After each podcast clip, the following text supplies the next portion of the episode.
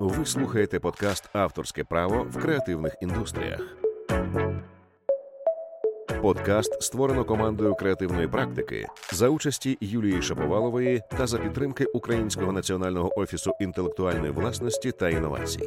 Озвучує Кирило Нікітенко. Епізод 8. Авторське право і штучний інтелект.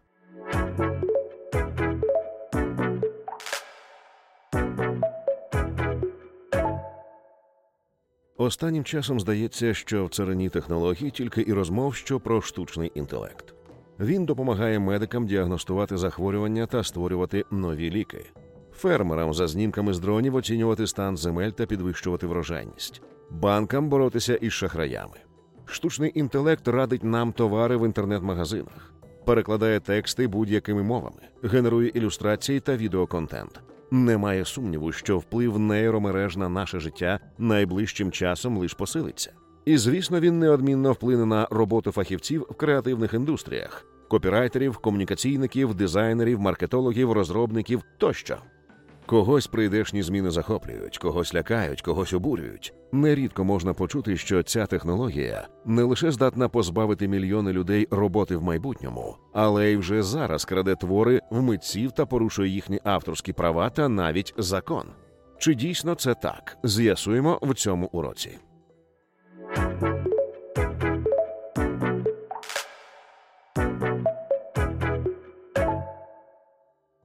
Насправді штучний інтелект і нейромережі це не зовсім те саме.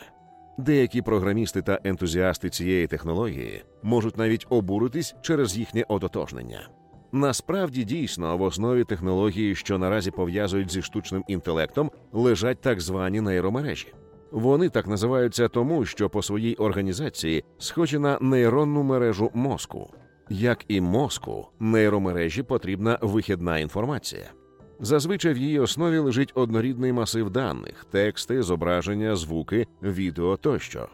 У бібліотеці, з якою взаємодіє мережа, містяться мільйони, десятки чи навіть сотні мільйонів зразків. І вони там не просто зберігаються, а на додаток до цього ретельно категоризуються, описуються, сортуються та аналізуються. Те, що називають штучним інтелектом, по суті, є алгоритмом, що вміє, спираючись на цю базу знань, компілювати окремі складові різних зразків та створювати на їхній основі нові продукти відповідно до запиту оператора. Одна з ключових переваг нейромереж перед традиційними алгоритмами полягає в тому, що вони можуть навчатися приблизно так само, як людина.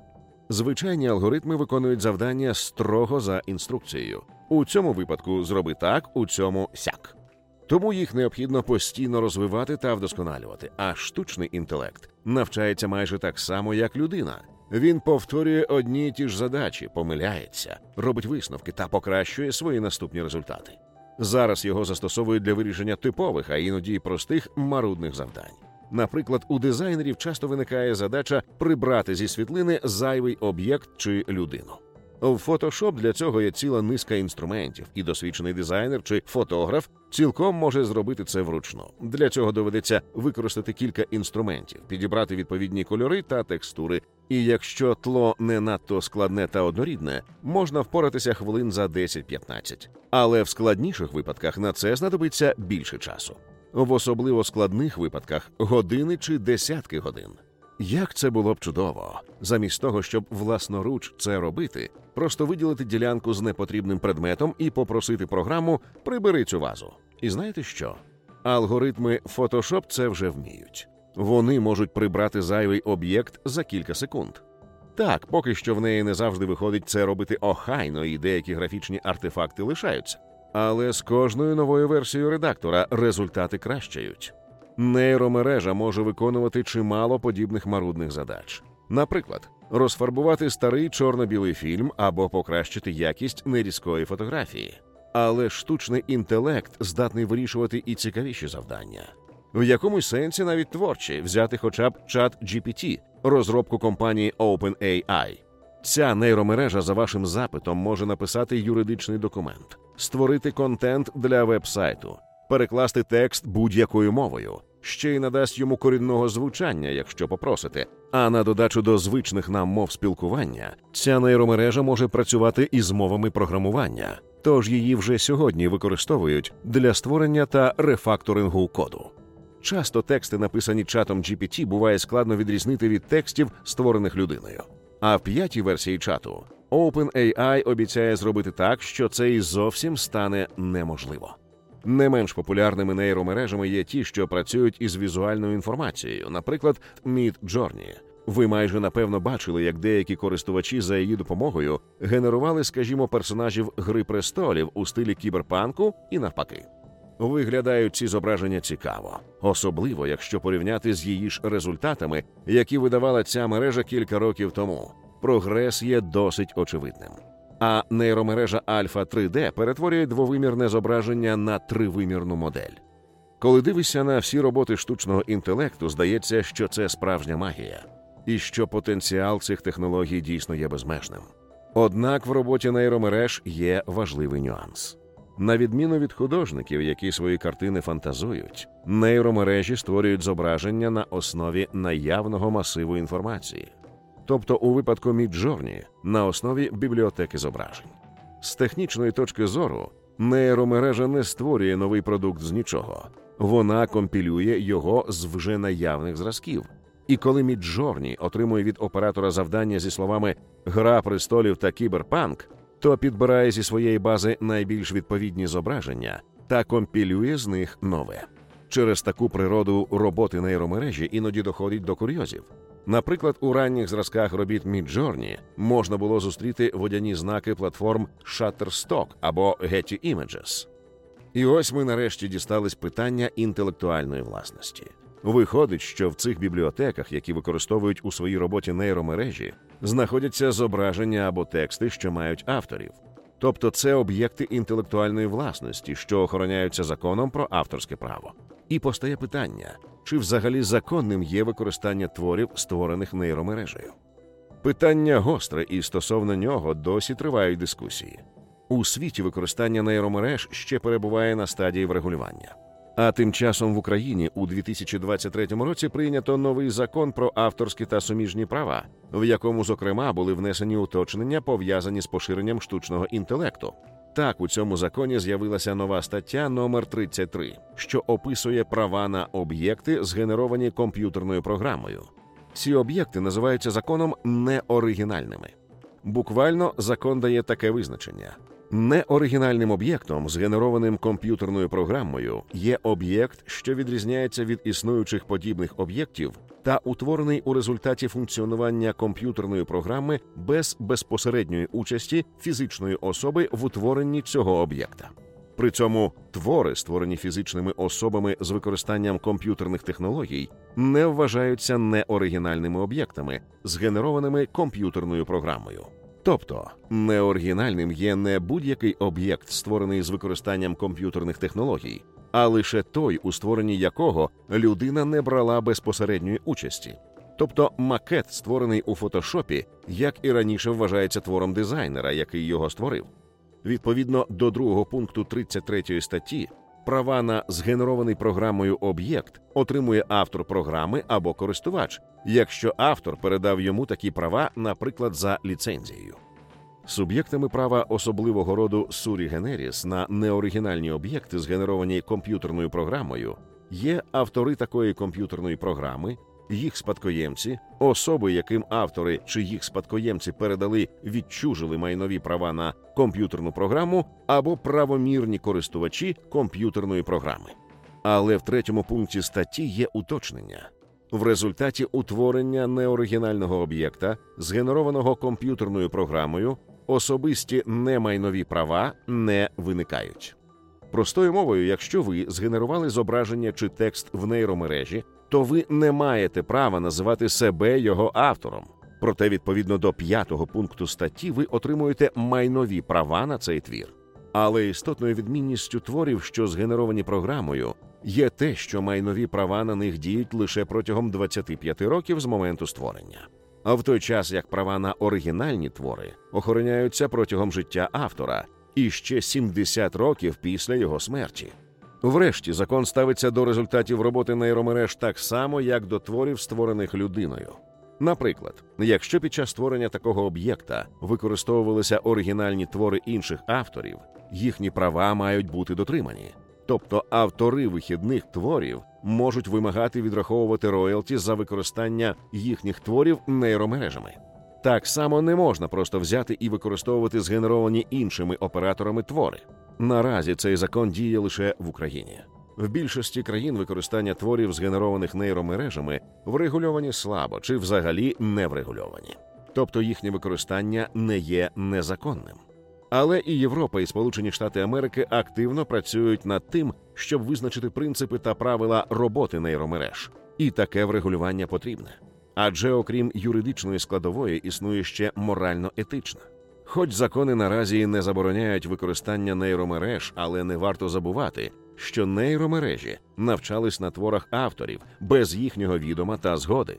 Багатьох художників це гнітить, адже в генераціях нейромереж вони помічають риси власних творів.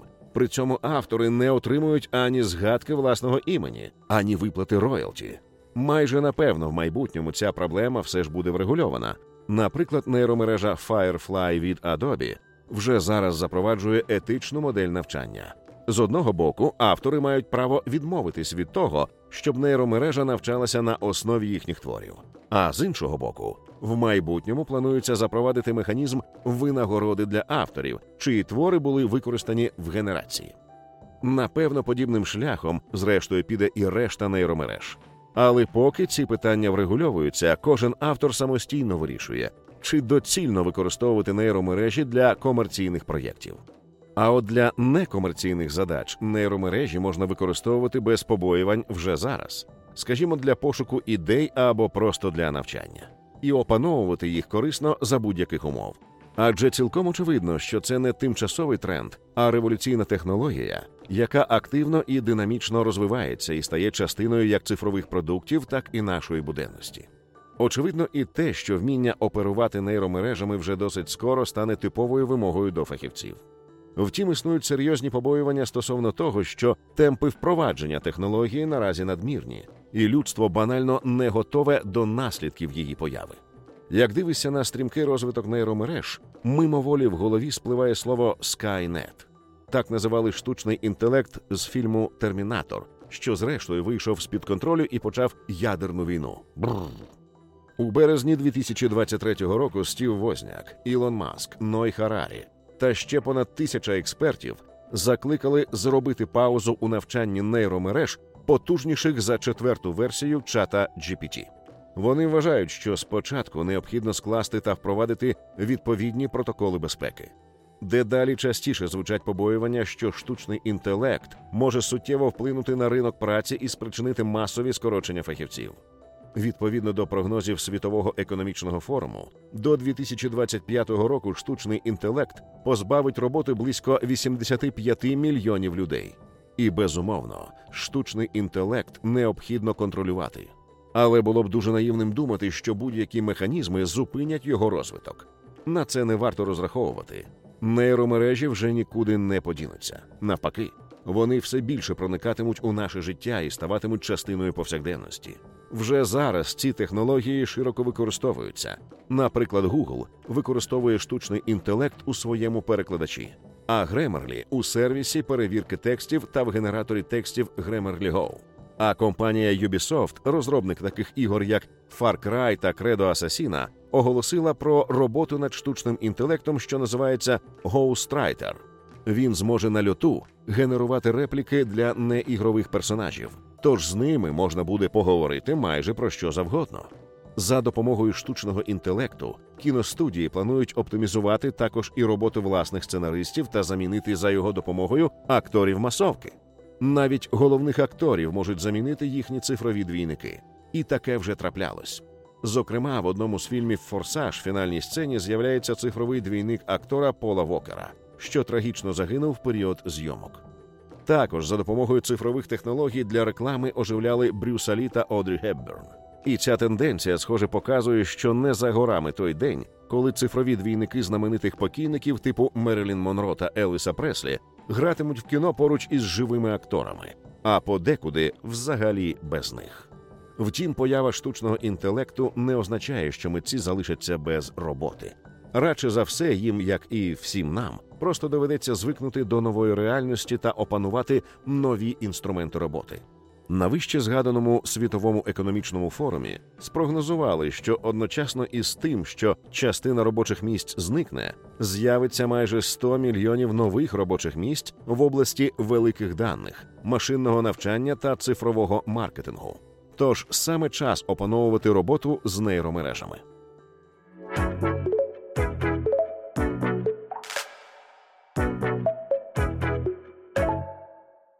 На цьому подкаст Авторське право в креативних індустріях завершуємо. Дякуємо за вашу увагу. Не забудьте поділитись враженням. Ну а якщо вас зацікавила тема штучного інтелекту та ви зарядились ідеєю опанувати роботу з ним, креативна практика регулярно створює курси, на яких цьому навчає. Шукайте їх на сайті cases.media. Подкаст створено командою креативної практики за участі Юлії Шаповалової та за підтримки Українського національного офісу інтелектуальної власності та інновацій. Озвучує Кирило Нікітенко.